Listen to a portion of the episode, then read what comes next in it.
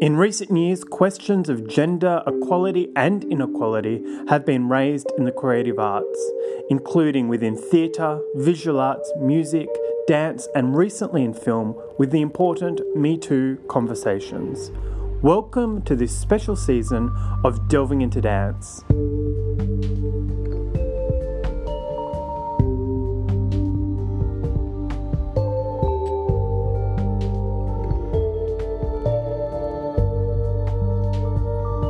This three part season explores international perspectives about gender equality in dance. This season complements a significant Delving into Dance report that examines gender inequality within Australian dance.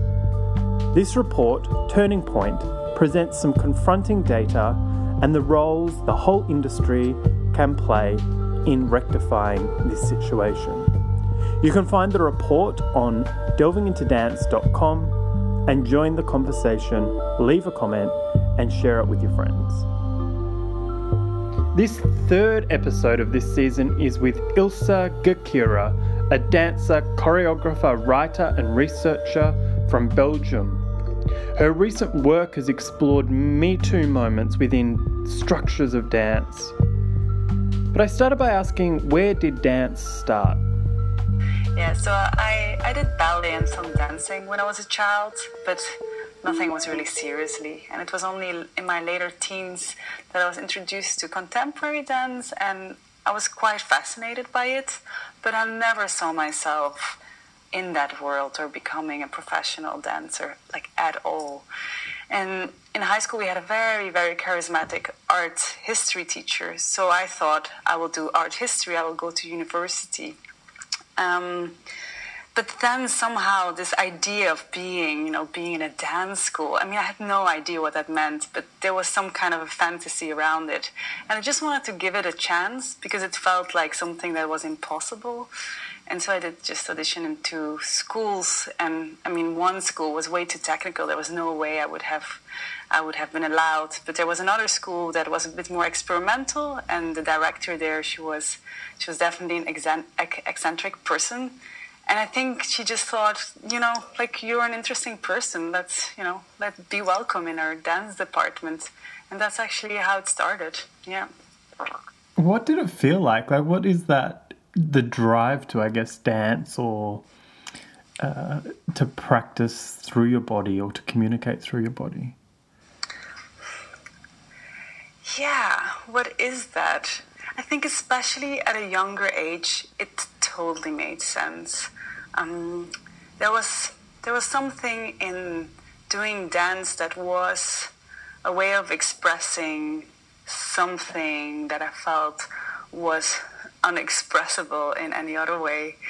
Um, and to be also an evolving body. I mean, you're still quite young when you start high school. You're like um, when you start like higher education. I mean, you're 18, and so many things are still also changing with your body. So it totally made sense to be busy with movement. And I had an extremely nice class. Like the people around me were, like my peers were very interesting and they came from different backgrounds and extremely supportive. So I think that's really what kind of sucked me in this other world. It just felt so far away from um, the environment that I had grown up in up until I was 18. Everything felt so normative. And then this dance world and these dance people, they just seemed extremely like free and open-minded and it just felt like a world of possibilities. That's so beautiful as a description. it's quite interesting. I find that there is a divide between and this is a bit of a generalization, but women who started dance at a very young age and have grown up mm. within that system, and those that have maybe dabbled or uh, have participated in dance, but not not overly with that as an end goal of a career, but starting or getting into into it a bit later, uh, generally are uh, bigger thinkers uh, that sounds really wrong as a word, but maybe maybe less burdened with uh, specific expectations. I really felt that I was less burdened because there were a couple of people in my class that I remember had gone to um, like the Royal um, Ballet School uh, before they went into contemporary dance, and so for them it was very clear that they were not fitting into a classical ballet model, and so therefore they were doing contemporary dance. Um, and their way of moving and their identity as, as, as a dancer was much more coded. And if you start dancing on such a like, like high level at a young age, like at the age of 18, like you just want to be a dancer, I guess. That's like what you want to be. And I think for me, it was a relief to feel that I did not have to become a dancer. I just felt already so lucky that I could try it out for a couple of years and then I still could maybe go back to university or do something that was more combined. So I think there was just more, more like more more freedom in in that. Yeah. Can we talk a little bit about some of the research that you've been doing mm. that is kind of found in a really big way that women are feeling that they're being treated differently to men? Um, can you tell me maybe like about what you found out within some of that research and what surprised you?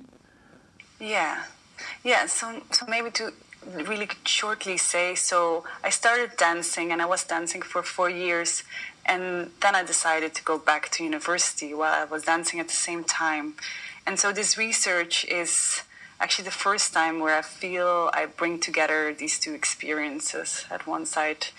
Um, being a person who who, thinks about dance in a bigger realm and is also really interested in, in researching um, it on a not artistic level, and at the same time uh, thinking about my artistic um, experiences. And this was a way uh, of understanding my own experience, and I just wanted to see how other colleagues, other female colleagues, felt uh, the way I felt about certain observations or certain experiences. And so I started these interviews with a question that was extremely broad. Um, so it was like a way to invite my colleagues into a conversation that would analyze their trajectory from a gendered perspective. So we would talk about very general things and we would talk about education and what it is to get space or to not get space. We would talk about opportunity, representation, expectation, even like motherhood and sexual intimidation and sexual harassment was part of like this bigger idea of like what sexism is what it means to be a gender body but i wasn't really looking for it per se so um, it were just yeah i just think i started off like with really open conversations that were very warming and were very yeah just were very um, very interesting to like listen to people's um, or to these women's um, uh, uh, very personal experiences, especially also the experience of the dancer, which I still feel is an experience that is often not so highlighted. It's very often the author, and it's, it's still there that it's more about the choreographer. And I was interested in like the dancer and the dancer body and the dancer's um, uh, knowledge as as a way of thinking about about dance and also to think about that as like a new form of authorship um, yeah.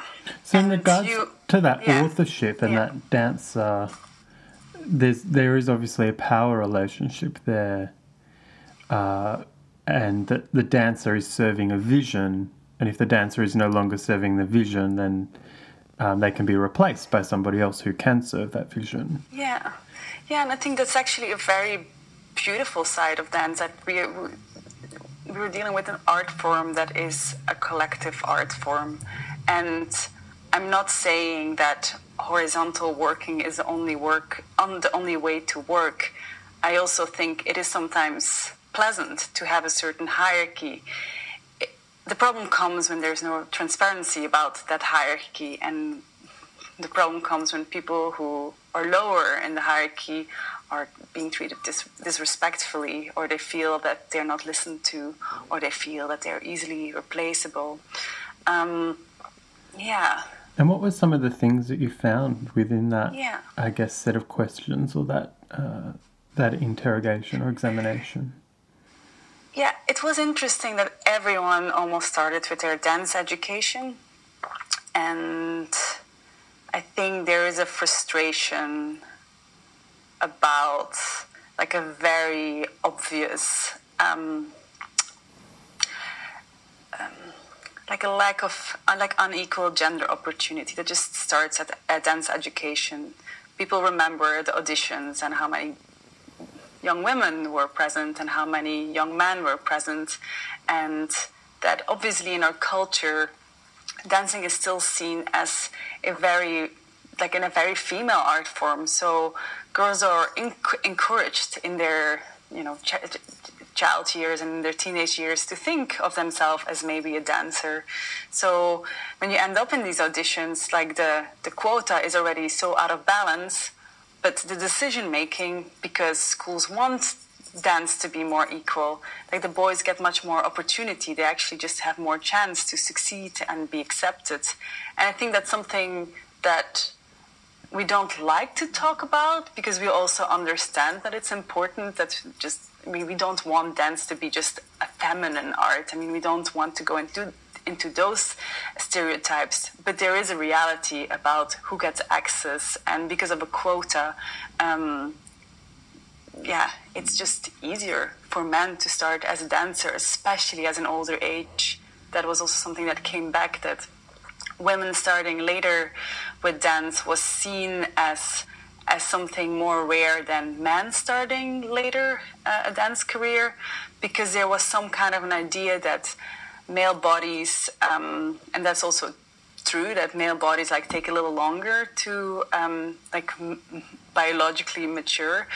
Um, but that that was seen as that these these young men had still so much more potential. So schools would accept them even if their skills were not so good because they were still like in this stage of full potential. And that's extremely unfair towards women i think. It's an extremely stereotypical way to look at bodies yeah. and it's also problematic then when you look at those quotas as providing opportunity in a training institution or what have you, and the numbers coming out of a training institution, and then you look at generally who's leading the companies or being given opportunities to choreograph for big main stage companies so dominated yeah. by men and there's this yeah. weird flip yeah and i think even like on a more psychological level there is because you have the feeling that maybe as a woman you have to compete more you're also questioning yourself more. So your sense of security um, uh, like self security or confidence is is probably lower than you know a, a, a, man who is like seen as more interesting in like a dance world and who is more encouraged and gets more space to start off with less skills. Um, and I think this all like on a on a subtle level um, yeah creates places and creates like zones of comfort. Yeah. Yeah.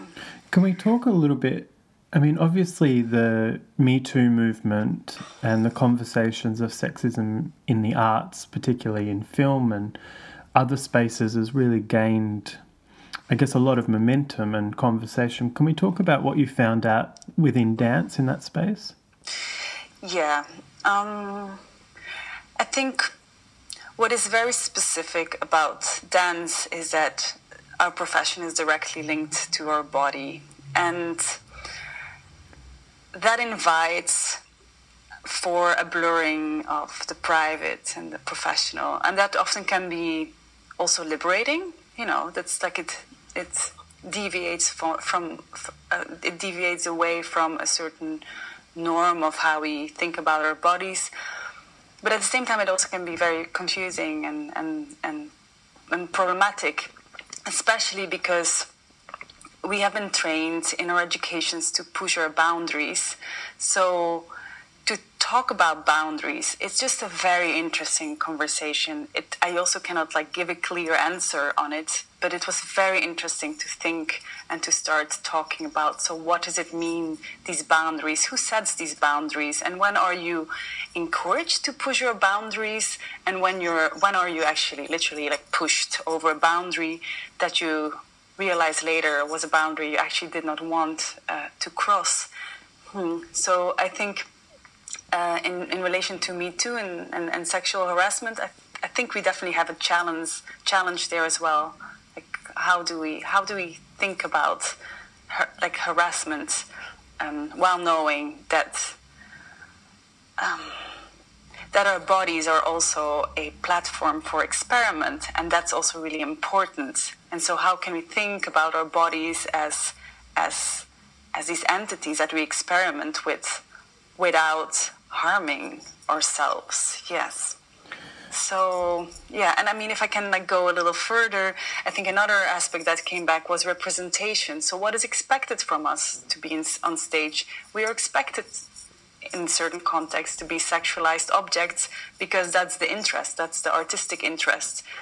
Maybe that's questioned, maybe that's not questioned. It doesn't really matter, but it's like a representation. And the representation, especially of young female dancers that are that are staged in sexualized ways, this has become a part also of a contemporary dance uh, canon, especially in Belgium, where in the 80s there was a booming of experimental dance. And a lot of this experimental dance had to do with the liberation of the body. Therefore, a lot of nudity was staged. And I think that's very interesting. But it's interesting to also think that those were the 80s and there might have been a certain liberation there that today maybe is not the same liberation. Actually, maybe right now we are just reproducing a canon and we are filling in expectations of a certain audience that wants to see a certain image of a sexualized young woman on stage.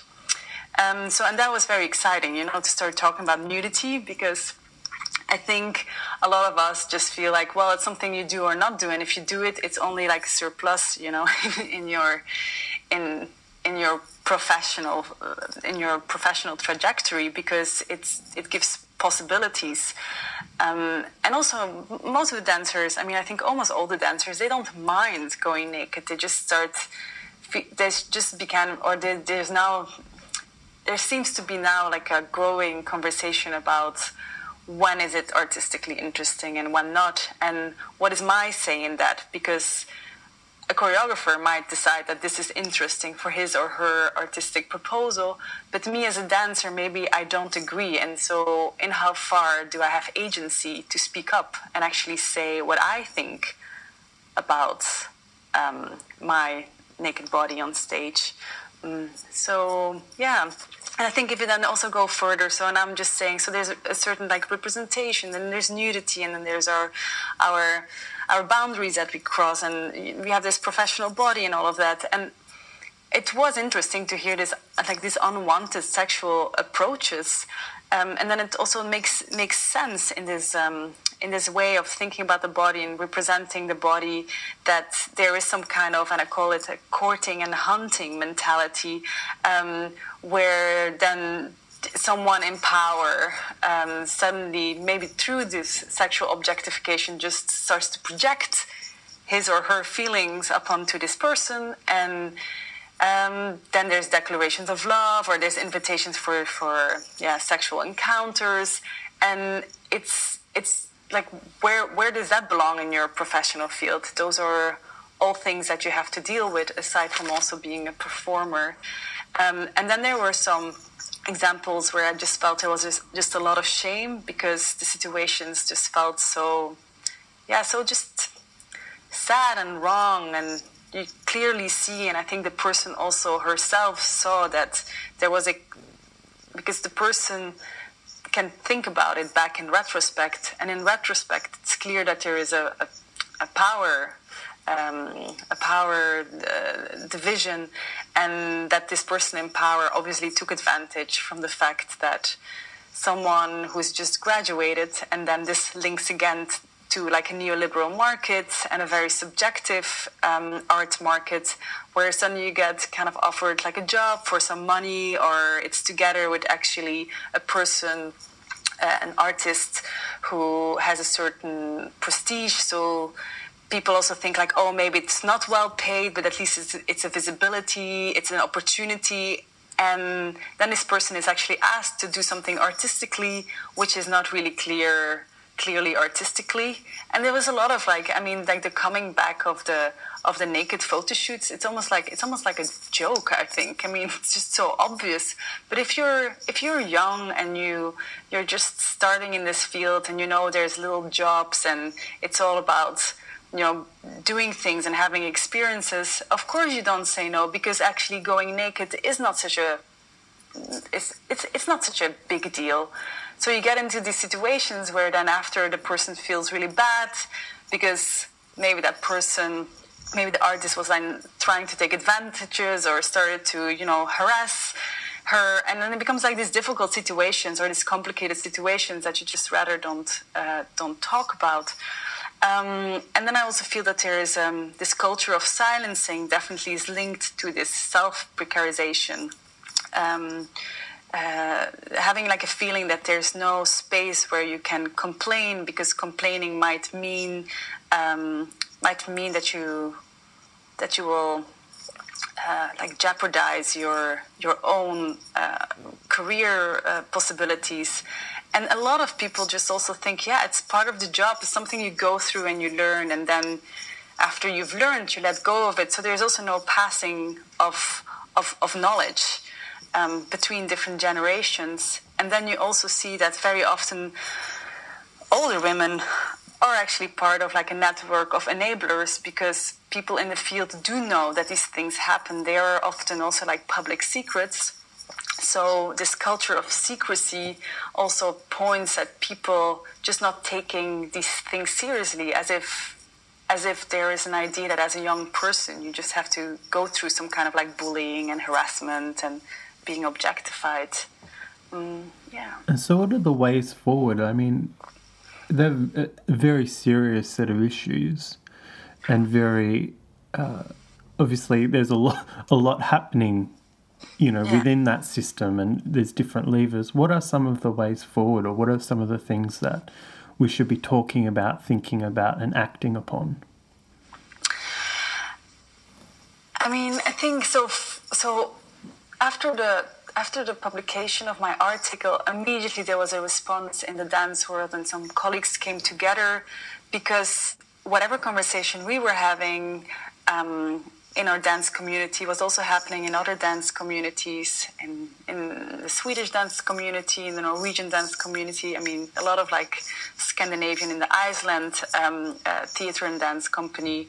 Um, there was like at a certain point it also felt that a lot of different um, dance communities came together because even though I also think my my research is quite Belgium specific. There are overlaps, and and there's there are situations that are extremely recognizable. And so I think one of the things that was very important in this discussion is to feel the broadening of the discussion, to also feel that whatever we are talking about is not something small. We're actually trying to tackle.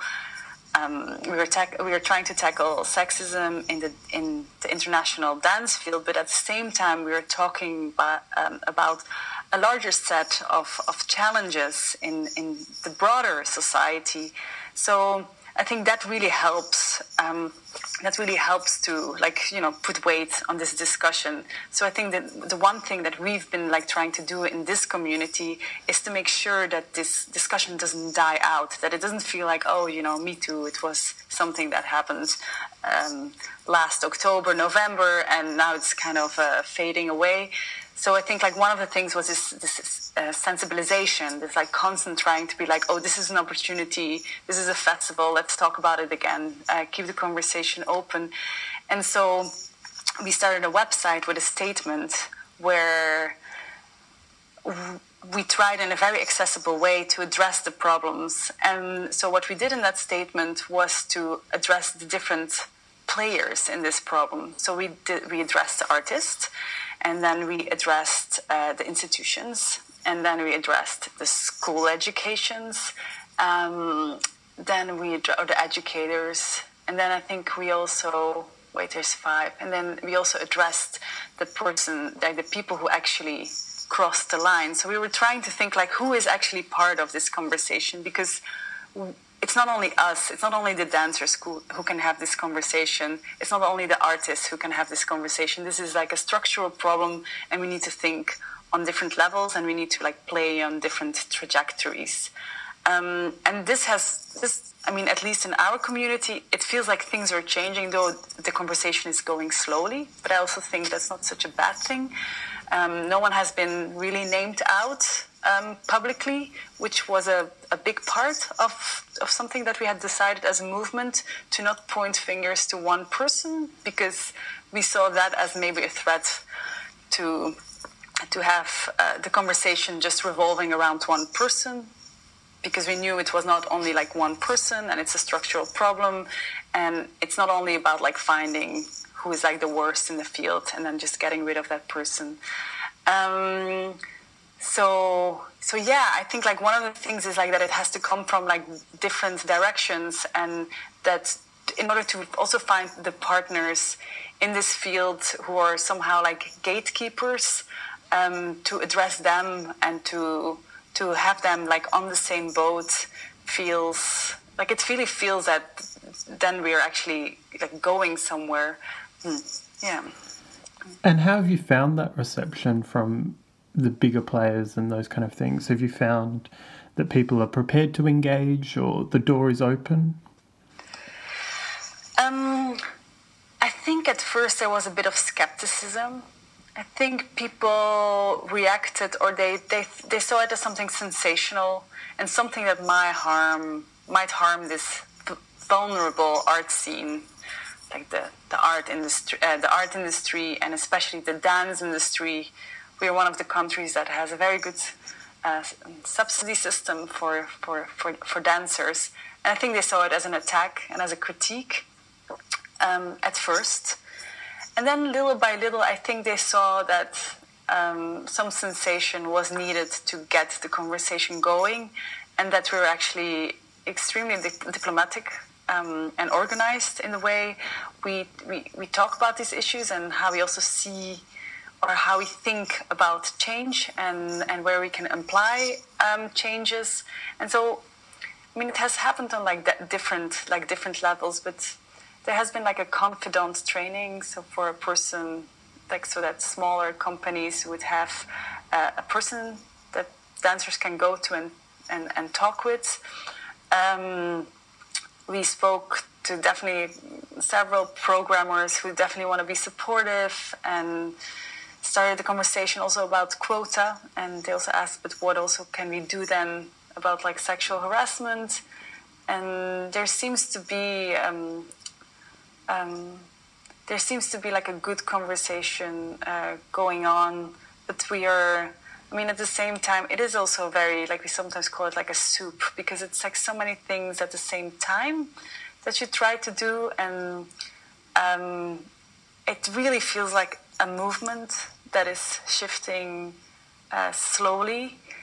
And I, I can say that the, the conversation from like half a year ago, just after the, after the publication of the article, uh, compared to the situation now, I feel first of all people take the conversation really seriously. They're very open.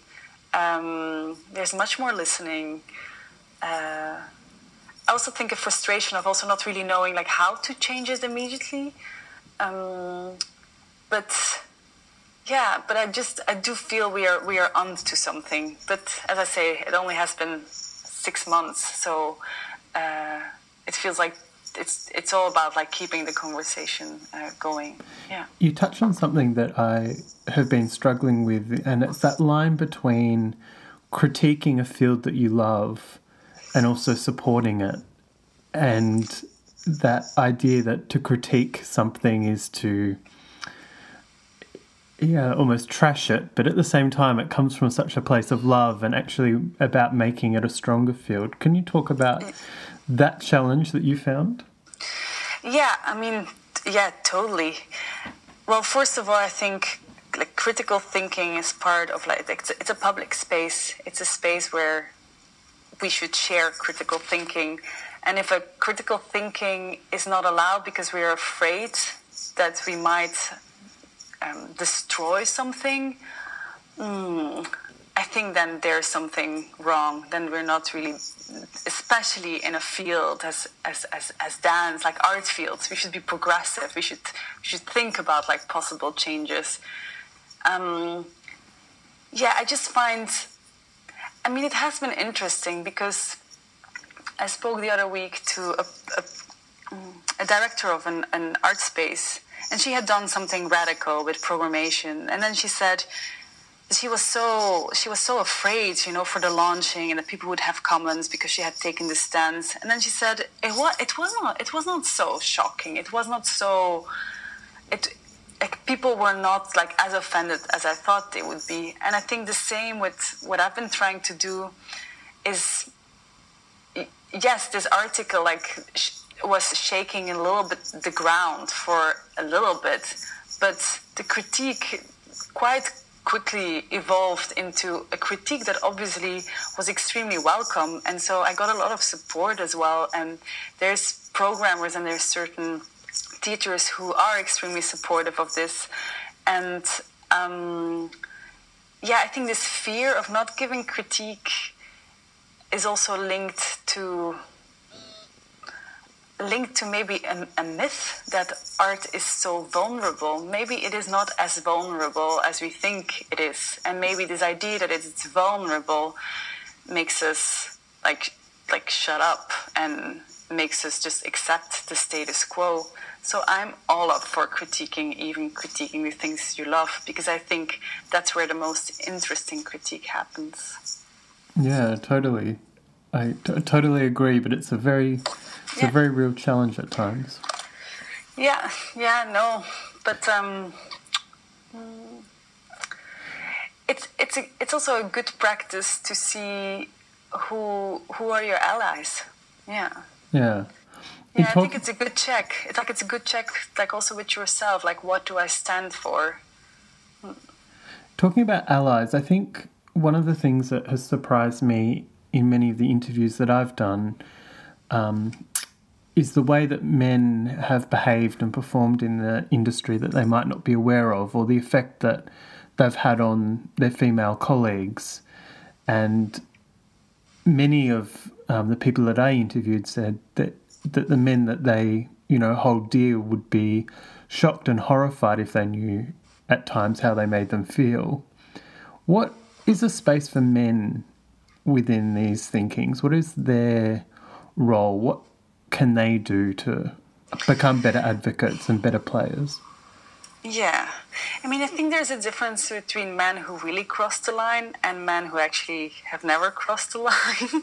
so I think men who have been harassers, um, it's interesting to see that there's two ways of, of, of reacting on this conversation. Either they react in defense or they react in total denial and I'm still not I'm still not sure like what is the worst, the denial or the defense, because it brings me to a conclusion that in our field, but it, I think it's also like at, at large in our society, is that there's not a lot of space for a real apologetic conversation, not a simple story, like a real apologetic conversation that starts from listening, that starts from understanding, and that starts from an empathy that is not immediately turned towards like themselves again, which I think is another like very frustrating situation where you actually get to a place where you sit down with a person who has harassed you,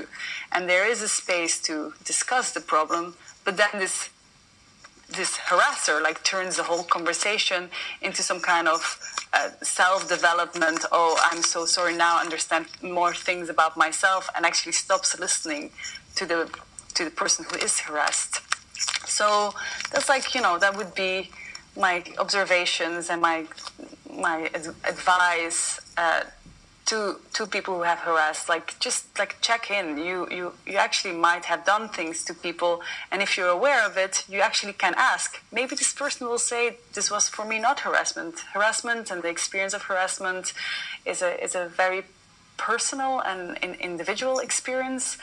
Um, so yeah that that conversation just should be there and i think it's a very very healthy conversation to have then the men who maybe have never, you know, crossed the line, I feel that most of them are actually really supportive because they have seen other men crossing the line and not knowing like what to do about it. So I think they are very happy to have this conversation.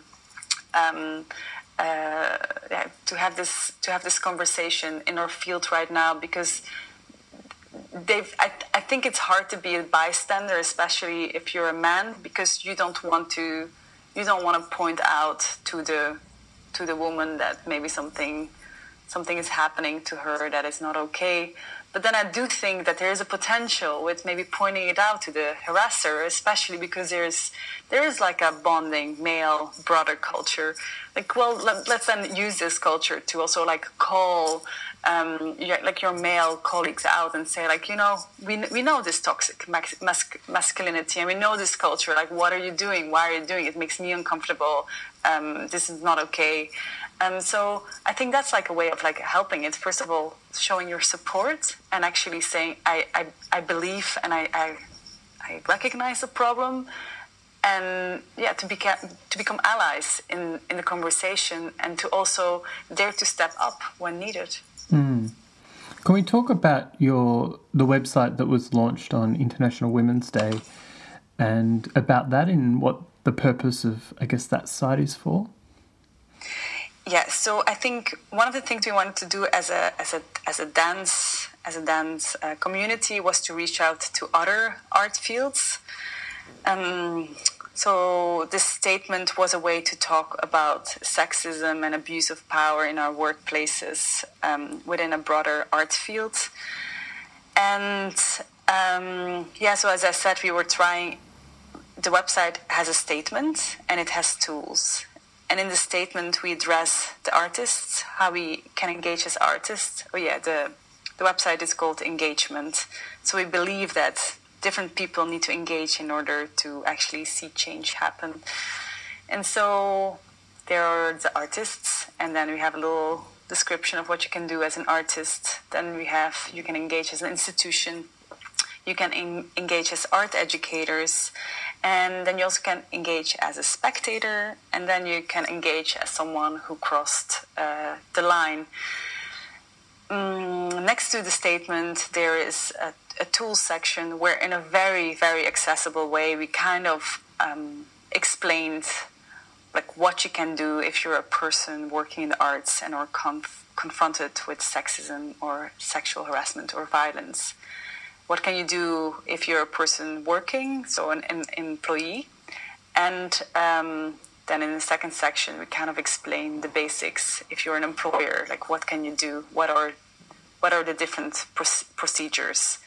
Um, it was actually a way to to clarify laws that are already there, and I think I also say that in my article. Like we need to know our rights better. Um, and there should be more transparency because very often people don't know their rights because they are not uh, they are not communicated or they are not transparent um, and uh, yeah and we wanted to also put some like further reading um, uh, articles that we thought were interesting where sexism was discussed within an, an, a research sexism in art was uh, discussed in a research um, there's some links to sister project, uh, sister project. So this we are not surprised. Uh, similar movement in the visual art world. We have voice, similar movement in the music uh, world. Um, yeah. Mm. It's a great resource. Um, it's so it's, one it's, that I want to. It's a start. yeah, it's one that I certainly want to spend more time kind of digesting because there's so much amazing stuff there and so much potential for I guess, conversations to happen and expand upon. Yeah.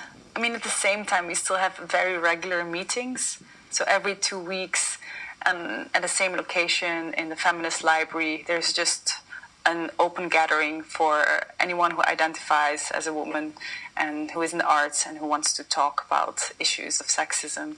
And then we share like experiences but we also communicate what we've been doing so that it's not just you know a small group that is is, is working um, on all of these. Mm, yeah meetings and or like more or, or, like the I feel we are like a small group doing a lot of work, but it's very important that it like stays communicated and that we also stay in touch with anyone who wants to reach out and be, be part of this movement. So that has been, I think, a very, very important and significant moment in our dance community because it was a kind of solidarity between women that I've never experienced in my entire life. And um, it was interesting to see how welcome that was because, yeah, we just we just don't do it enough. And i think it's it's just it's good. Like it's not a way of excluding men but it's also just daring to say well certain issues are linked to the fact that i'm a woman and it's just easier to discuss them with other other women and actually start from that common solidarity. And so what's next what's next mm, so we started we started like focus groups with um, educators. So we really want to reach out to all the art educations in Belgium. Yeah, we're not yet sure how we will do it, but I think it's like it's an exciting challenge to think about like what art. I mean, if we if we can start a change in art education, at least we know there might be some kind of change in ten years. So that has been like important. And I think at the same time, what we feel right now is, I mean, I also feel like, I think for my work right now is to write a second article with the observations that I have had. There seems to be, for example, a little bit of a confusion between the terms sexism, sexual harassment, and abuse of power. And um, we're trying to also now think about how to share like the collections of testimonies that we have by now to actually think of them as case studies and to to share that knowledge with with partners in the field and to think together about like how do we use language and then once we can name it and recognize it how can I how can we help? How can we how can we um, how can we interfere but also at the same time like how can we prevent? How can we make sure that these situations uh, cannot happen? And i think one of the things that is extremely important is to create a culture where you feel you can speak up that speaking up doesn't mean that you'll lose that you'll uh, lose your job. Yeah. Well thank you so much. I think it's um, the work that you're doing is incredible and I think it is obviously changing a conversation. It's certainly getting word out there. Um, yeah, so thank you so yeah, much. Thank you. Yeah, thank you. Thanks for listening. I encourage you to explore the episode notes at delvingintodance.com, where you'll also find the self funded report Turning Points Gender Equality in Australian Dance. We all have a role to play. Join the conversation and spread the word. You can find Delving into Dance on Twitter, on iTunes, and on Facebook. Lastly, Delving into Dance relies on the support of you, the listener. Contribute now on the website. These contributions will help fund future research and episodes. Delving into Dance also acknowledges the support of the Victorian Government through Creative Victoria. Until next time, take care.